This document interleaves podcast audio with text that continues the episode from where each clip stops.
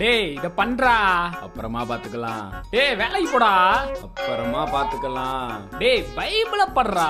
அதான் அப்புறமா பாத்துக்கலான்றேன்ல.